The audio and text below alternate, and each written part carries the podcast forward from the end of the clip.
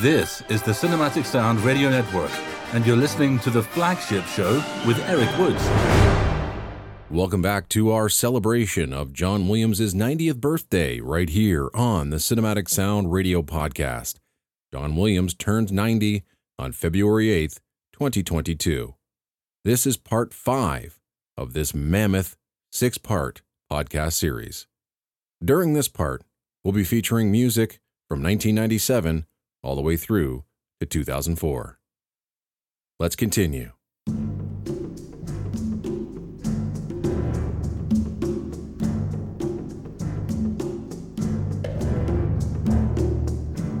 Steven Spielberg's first film since 1993's Schindler's List was the sequel to Jurassic Park called The Lost World. Jeff Goldblum, co star of the first film, was brought back to play Ian Malcolm, who, along with a research team, is sent to the Jurassic Park Site B island to study the dinosaurs there.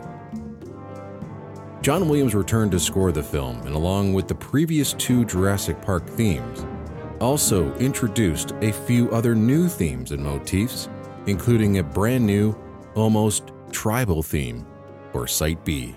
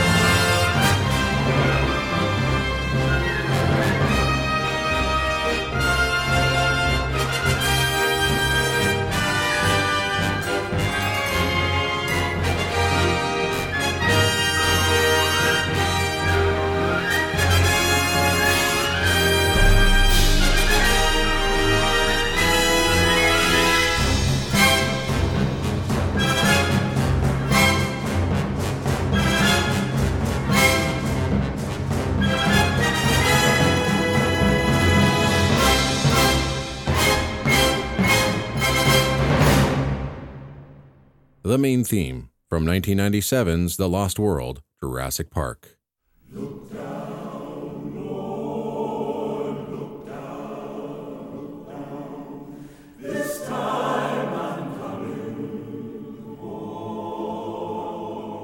That same year, John Williams would score John Singleton's Rosewood after Wynton Marsalis' original score was tossed.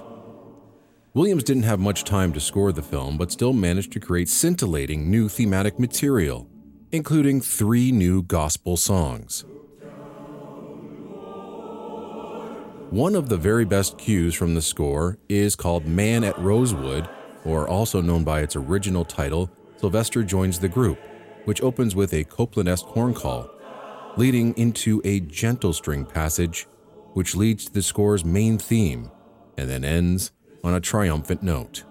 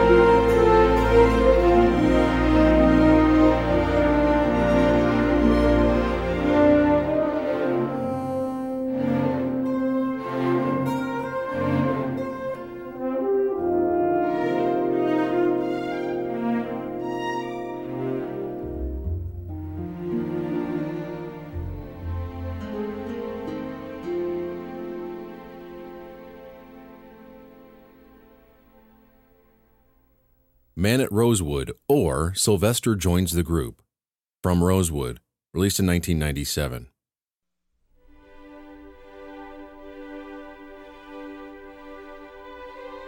That same year, John Williams would craft arguably one of his finest dramatic scores for Seven Years in Tibet, which told the true story of Heinrich Harrer, an Austrian mountain climber who becomes friends with the Dalai Lama at the time of China's takeover of Tibet. John Williams teamed up with world renowned cellist Yo Yo Ma to perform the cello solos for the film. Amongst all the great things John Williams can do in film music, I think we might sometimes forget how gifted he is as a musical dramatist. A sensational example of this is the music composed for a gut wrenching scene in this film, where Heinrich leaves his pregnant wife to summit Nanga Parbat, also known as Killer Mountain. Williams's string writing, as always, is exquisite. You can feel the torment and pain in the cue. Williams brilliantly strips away most of the major orchestral elements and leaves solo piano and Yo-Yo Ma's cello while Heinrich travels on the train, alone in his cabin. In the film, about half of this cue was dialed out or edited, but I'd like to assume that the explosion of the score's main theme in the strings, with added horns and winds, takes place during the first glimpse of the mountain Heinrich is climbing. There aren't too many composers that can write and orchestrate for strings the way Williams does. We'll have more examples of Williams's exquisite string writing in this show, but this cue is a fine example of his mastery of that section of the orchestra. Here now is Leaving Ingrid from Seven Years in Tibet.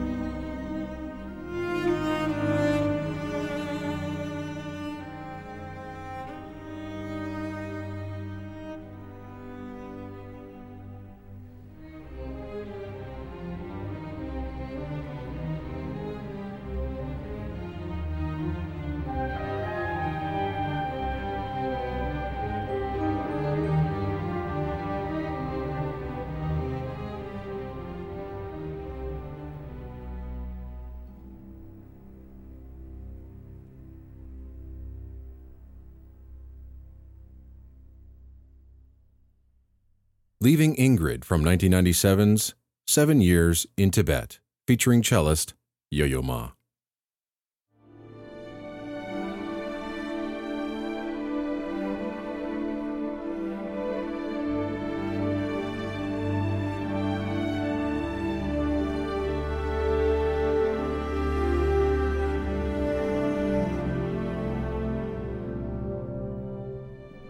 1997 would conclude with John Williams scoring Steven Spielberg's Amistad and supply the film with a catchy African inspired choral piece called Dry Your Tears Africa. Williams recalled that when he was beginning to compose music for Amistad in July of 1997, a scholar friend had seen a book of poetry from East Africa in the library of Harvard University and showed it to Williams, who was caught by the power of the poem by Bernard Dadi from 1967 called Dry Your Tears Africa. The verses were written in English, but it was imperative that the song was sung in Mende, the language spoken by the African characters in the film. It's a beautiful piece that gets its first full rendition near the end of the film when Lomboko is liberated.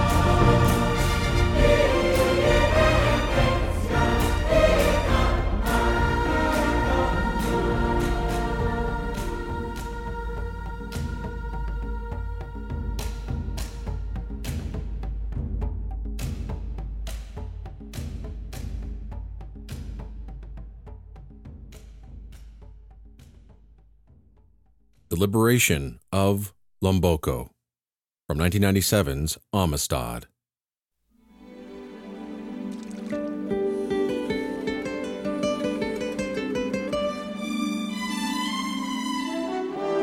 On the air and streaming on the web since 1996, this is the Cinematic Sound Radio Network.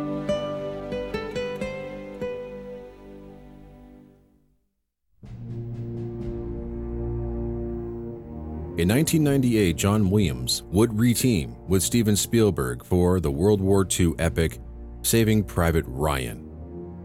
This is one of the shortest scores John Williams has written for a Steven Spielberg film. In the liner notes, Spielberg is quoted as saying that restraint was Williams' primary objective. End quote.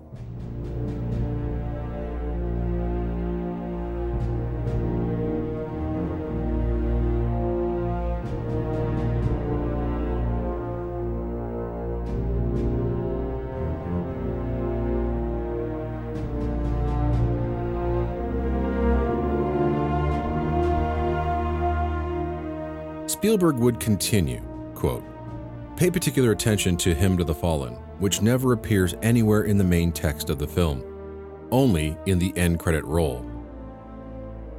It's a piece of music and a testament to John Williams' sensitivity and brilliance that, in my opinion, will stand the test of time and honor forever the fallen of this war and possibly all wars. Hymn to the Fallen is a beautiful orchestral choral piece that was actually written last and is, as John Williams says, a requiem to the lost.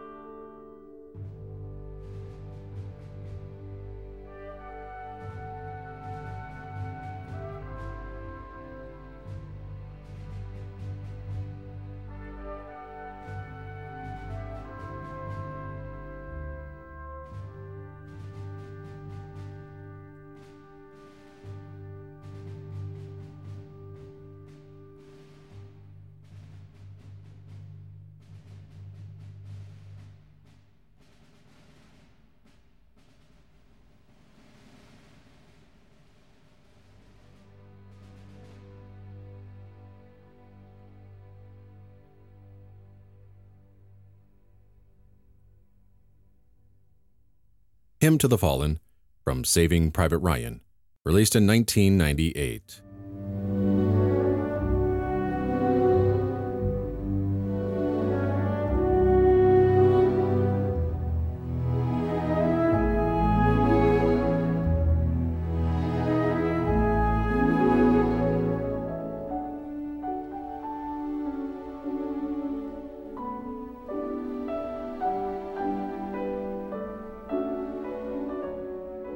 That same year, John Williams would team up with Home Alone director Chris Columbus on the family drama Stepmom, starring Susan Sarandon and Julia Roberts. Williams wasn't the first composer hired. Patrick Doyle had already written a score, but it was tossed out. It was far too sentimental.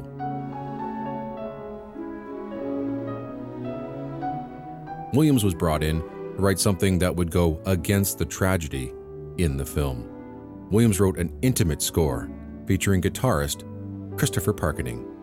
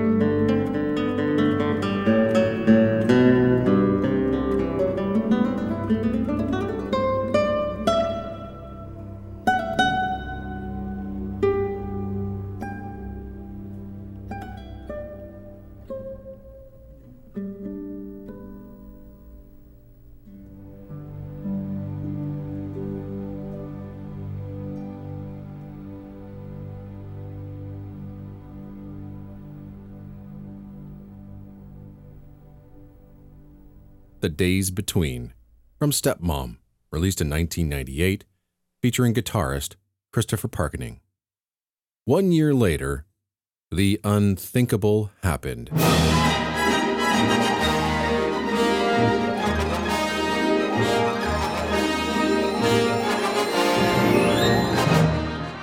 In 1999, John Williams was returning to the Star Wars universe to provide brand new Star Wars music for the first time since 1983's Return of the Jedi. Actually, Williams wrote some new Star Wars music in 1997 for the special edition of Return of the Jedi when he replaced the original Ewok celebration music with a new piece called Victory Celebration, which can be heard on the special edition soundtrack release of Return of the Jedi.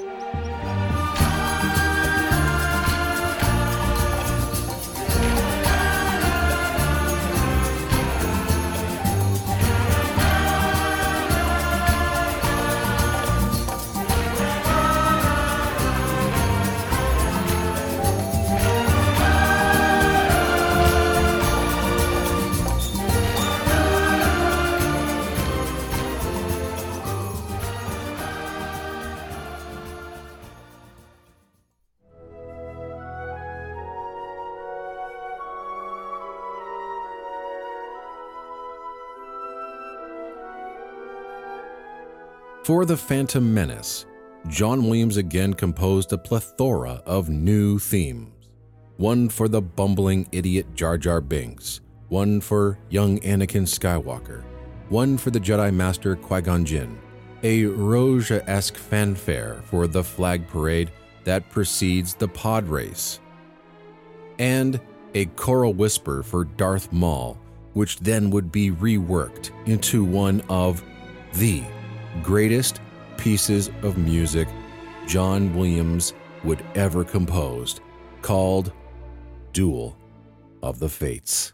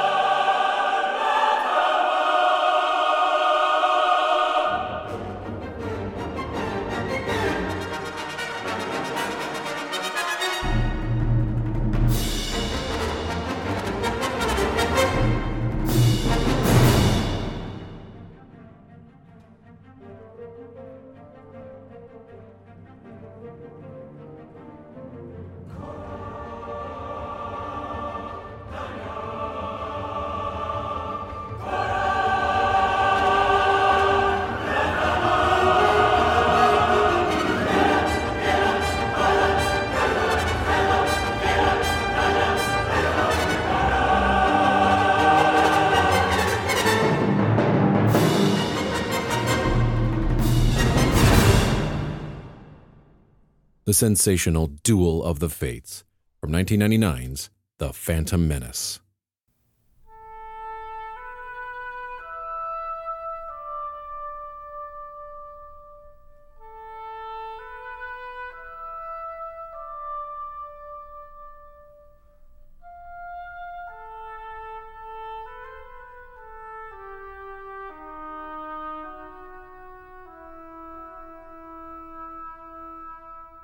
That same year, John Williams would receive an Academy Award nomination for his score to Angela's Ashes, based on the best selling autobiography by Irish expat Frank McCourt. Angela's Ashes follows the experiences of young Frankie and his family as they try against all odds to escape the poverty endemic in the slums of pre war Limerick. The score is superb and is highlighted by yet another outstanding piece for strings. Again, I don't think there's anyone in Hollywood that can write for strings the way John Williams can. Here is another great example of that.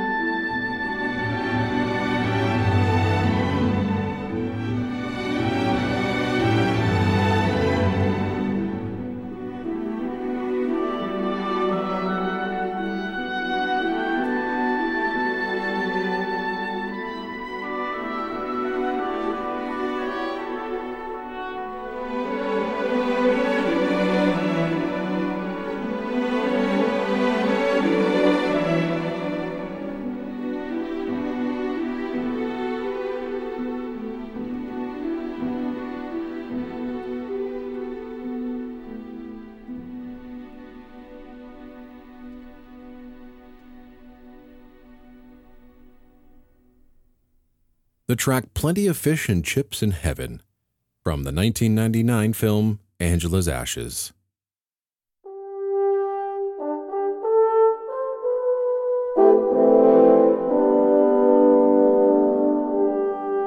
You're listening to the flagship show on the Cinematic Sound Radio Network with your host, Eric Woods.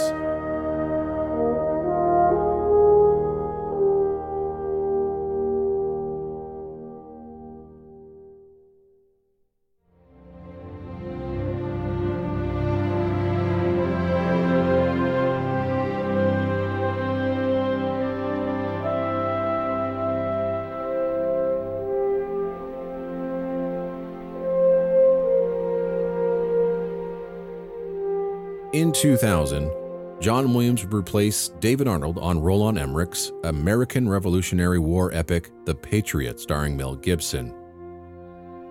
David Arnold had written the score for three Emmerich films up to that point, and for some reason, Arnold wasn't retained for this film.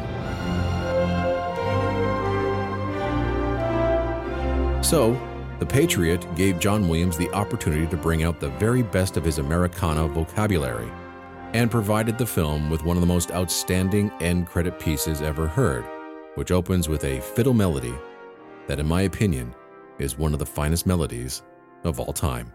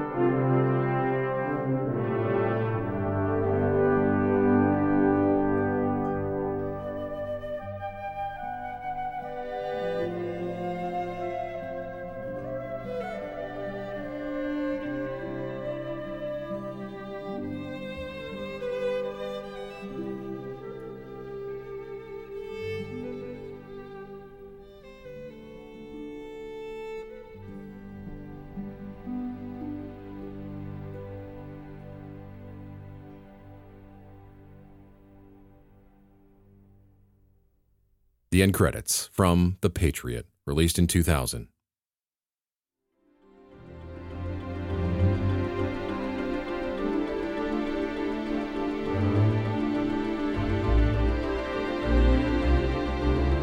In 2001, John Williams would team up with Steven Spielberg once again, this time for the futuristic drama AI, Artificial Intelligence, about a childlike android uniquely programmed with the ability to love.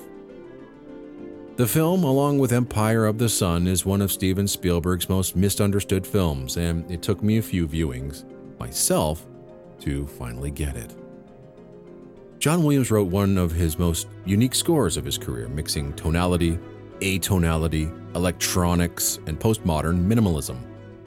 There's also some purposeful classical quotes, including one that was demanded by Kubrick before he died. He wanted Richard Strauss to be used in the film. So John Williams found a place for Rosenkavalier for about 30 seconds just before entering Rouge City. It's a very interesting and tasteful quote of that piece.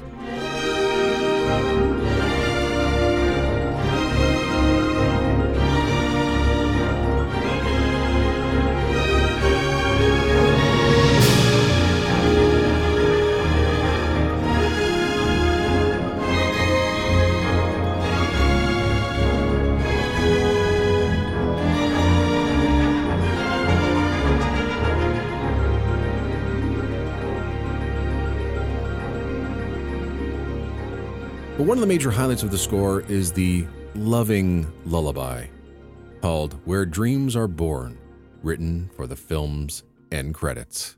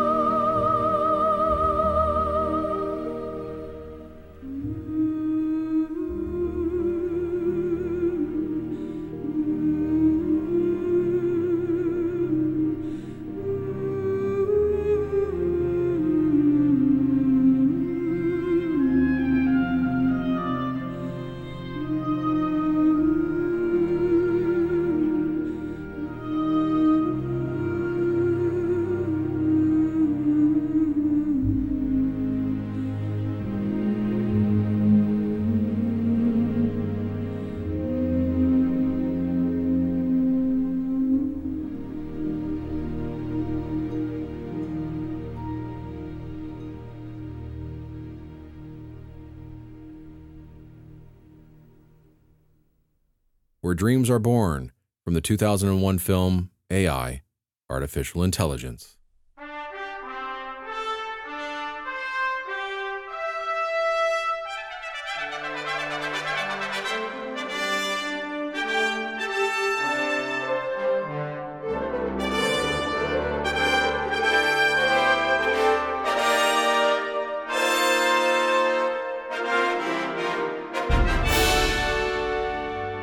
That same year, John Williams composed a new theme for ExxonMobil Masterpiece Theater's American Collection for films based on American literary works. The theme, which was performed by cellist Yo-Yo Ma and members of the Boston Symphony Orchestra, made its debut on October 25, 2000. But in April 2001, Yo-Yo Ma and John Williams recorded the extended 3-minute and 29-second version of the American Collection theme with the Recording Artist Orchestra of Los Angeles on the Sony scoring stage. This new recording is included on the album Classic Yo Yo.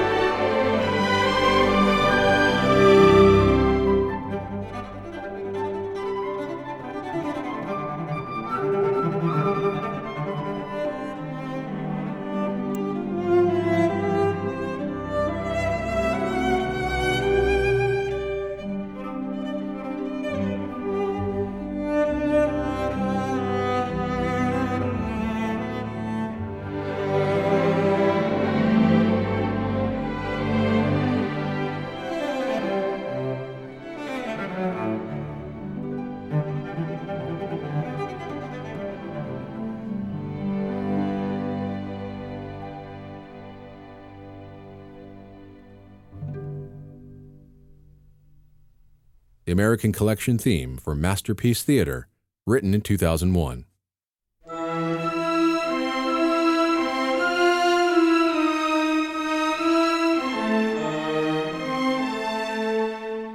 Two thousand and one would end with the premiere of one of the biggest and most memorable film scores of John Williams' career. Remember, this is the same guy who wrote instantly recognizable themes for Star Wars, Indiana Jones, and Jaws, just to name a few. What else could he pull from his sleeve? Well, the answer is Harry Potter and the Philosopher's Stone. Based on J.K. Rowling's popular book, Harry Potter and the Philosopher's Stone would be directed by Christopher Columbus. Columbus's first choice to score the film was John Williams.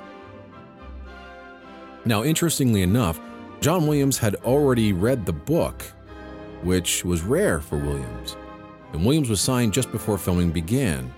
Now, usually, Williams would watch the film before beginning to compose, but in this case, he was tasked with scoring an advanced trailer for the film, so he wrote for that trailer what would eventually be the signature theme for the series Hedwig's theme, written for Harry's Snowy White Owl.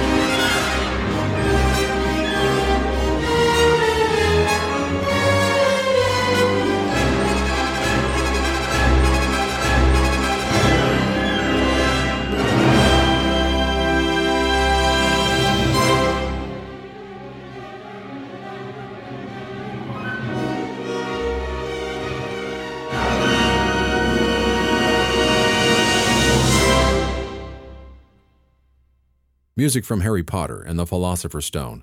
That was Hedwig's theme, written in 2001. On the air and streaming on the web since 1996, this is the Cinematic Sound Radio Network.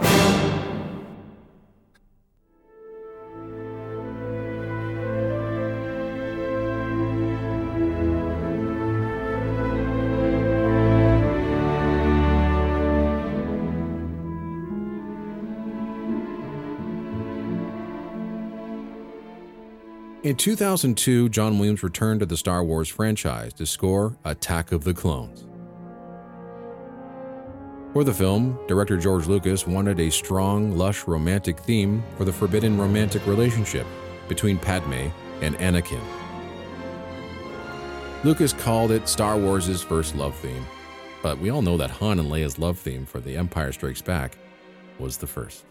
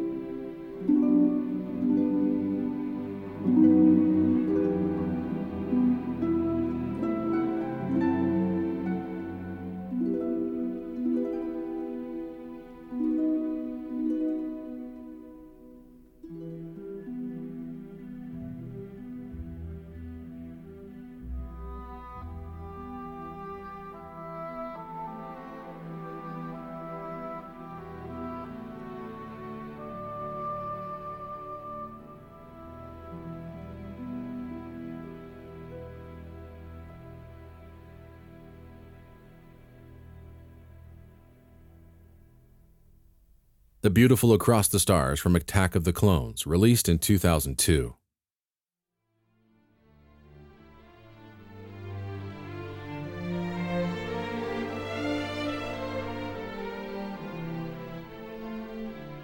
The next film in 2002 was for Steven Spielberg's Minority Report, based on Philip K. Dick's short story. It's about a group of investigators who try to prevent crimes before they're committed. The film stars Tom Cruise. The score Williams wrote is a fast paced, dark, futuristic film noir that was almost devoid of something that is a staple in most Spielberg Williams collaborations, and that's a lush melody. Now, there is later on a theme for Anderton's lost son, Sean.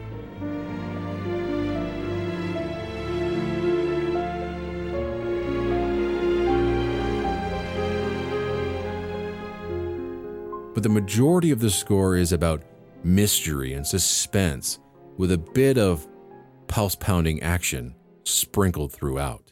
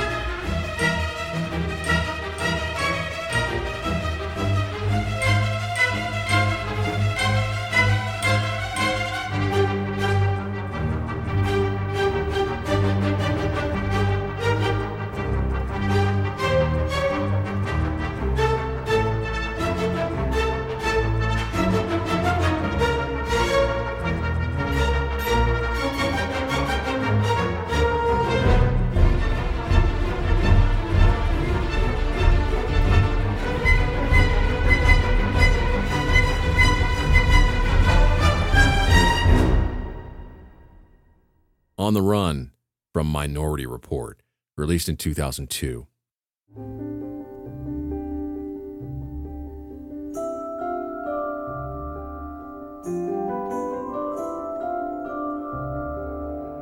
Now, we are not done with 2002 because Spielberg released two films that year. The second was the crime caper Catch Me If You Can, starring Tom Hanks and Leonardo DiCaprio.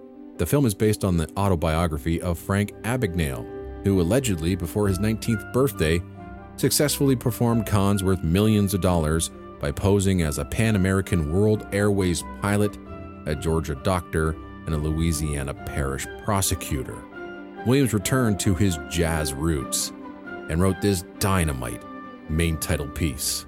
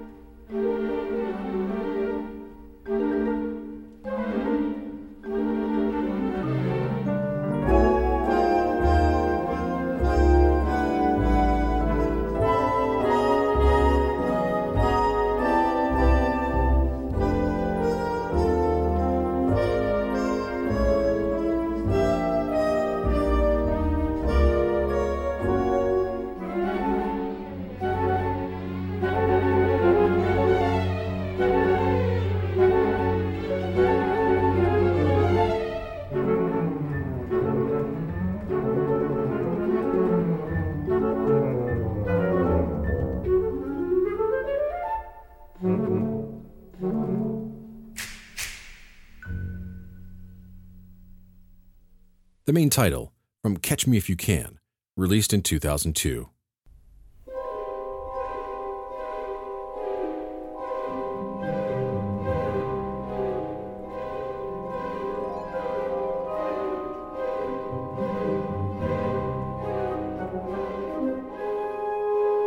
This year ends with the sequel to Harry Potter and the Philosopher's Stone called Harry Potter and the Chamber of Secrets. Now, we just witnessed how busy John Williams was in 2002, so Williams brought in some help to help him complete the score in the way of composer, orchestrator, and conductor William Ross. Ross would help fill in tiny gaps in the score, mainly with rework previously existing material from the first film. Now, John Williams still composed a hefty amount for this film, including numerous new themes, including one for Gilderoy Lockhart, uh, the Chamber of Secrets itself, Dobby the House Elf, Moaning Myrtle, and finally, one for Fawkes the Phoenix, the headmaster Dumbledore's beautiful mythological phoenix who occasionally bursts into flames and then is reborn.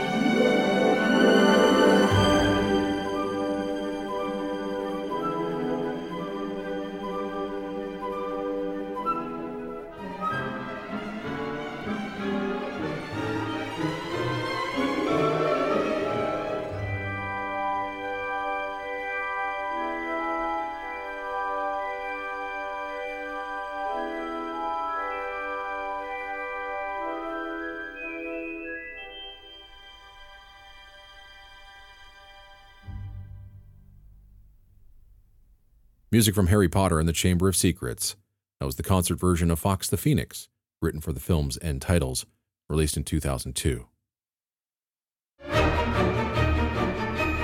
On the air and streaming on the web since 1996, this is the Cinematic Sound Radio Network.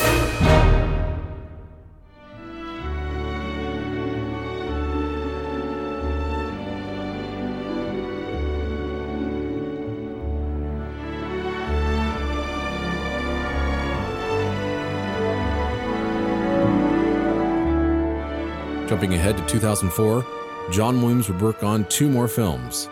The first for Steven Spielberg's romantic comedy, The Terminal, about an Eastern European man, played by Tom Hanks, stranded in an airport. The score features an incredible ethnic sounding main theme for clarinet and orchestra.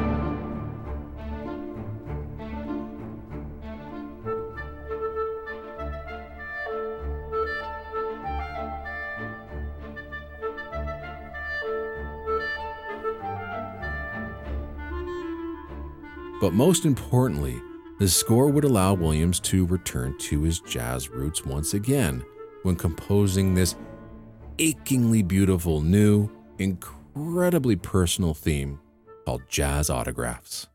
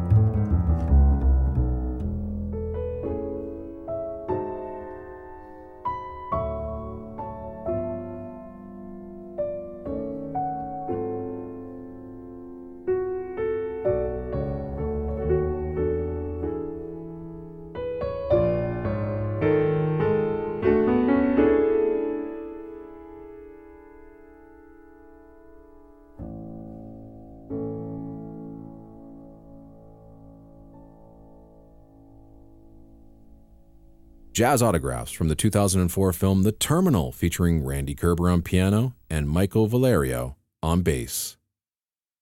The last score we will be featuring during this part is arguably the best score in the entire Harry Potter series Harry Potter and the Prisoner of Azkaban. It's also the best film in the series as well. This would be the third and final Harry Potter film for John Williams. Chris Columbus, who directed the first two films, left the director's chair to Alfonso Cuaron. Before filming, Williams wrote the score's central main theme, Double Trouble, and recorded it for playback on the set.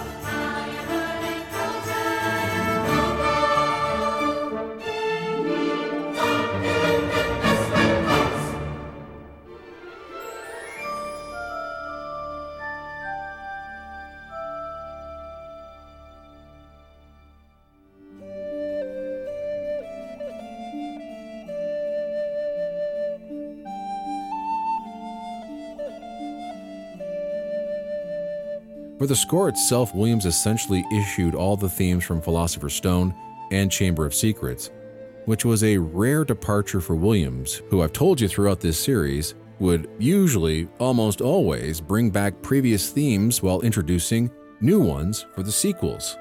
Hedwig's theme from the first film is really the only theme brought back into this third score. Cuaron was actually the one that essentially pushed Williams to go in a new direction with the score. Along with Double Trouble, Williams wrote two more prominent main themes. A Window to the Past, which is a successor to the family theme from the first two films,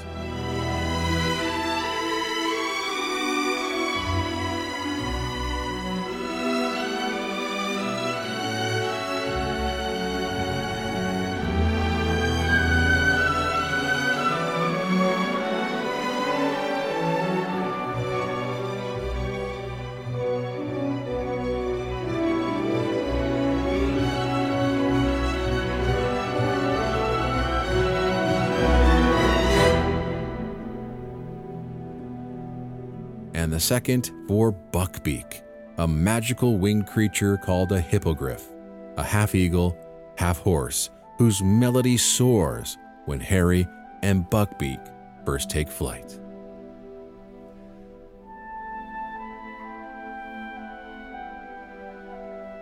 That's it for part five of our six part tribute to composer John Williams.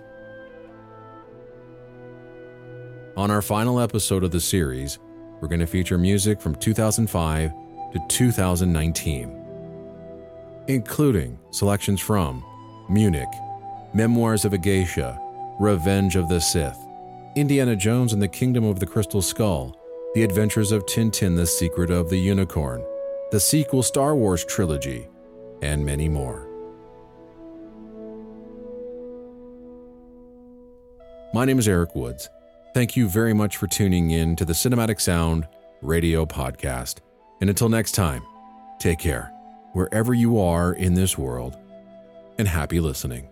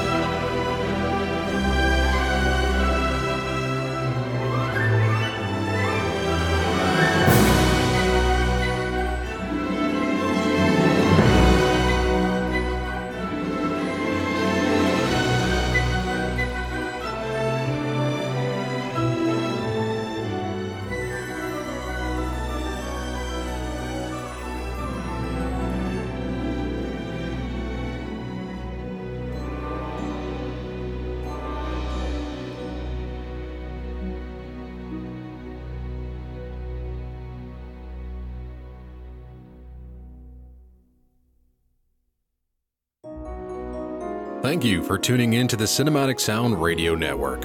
I want to thank Tim Burton for providing his voice for all the bumpers and stingers you hear throughout the show, and to David Casina for providing Cinematic Sound Radio's intro music.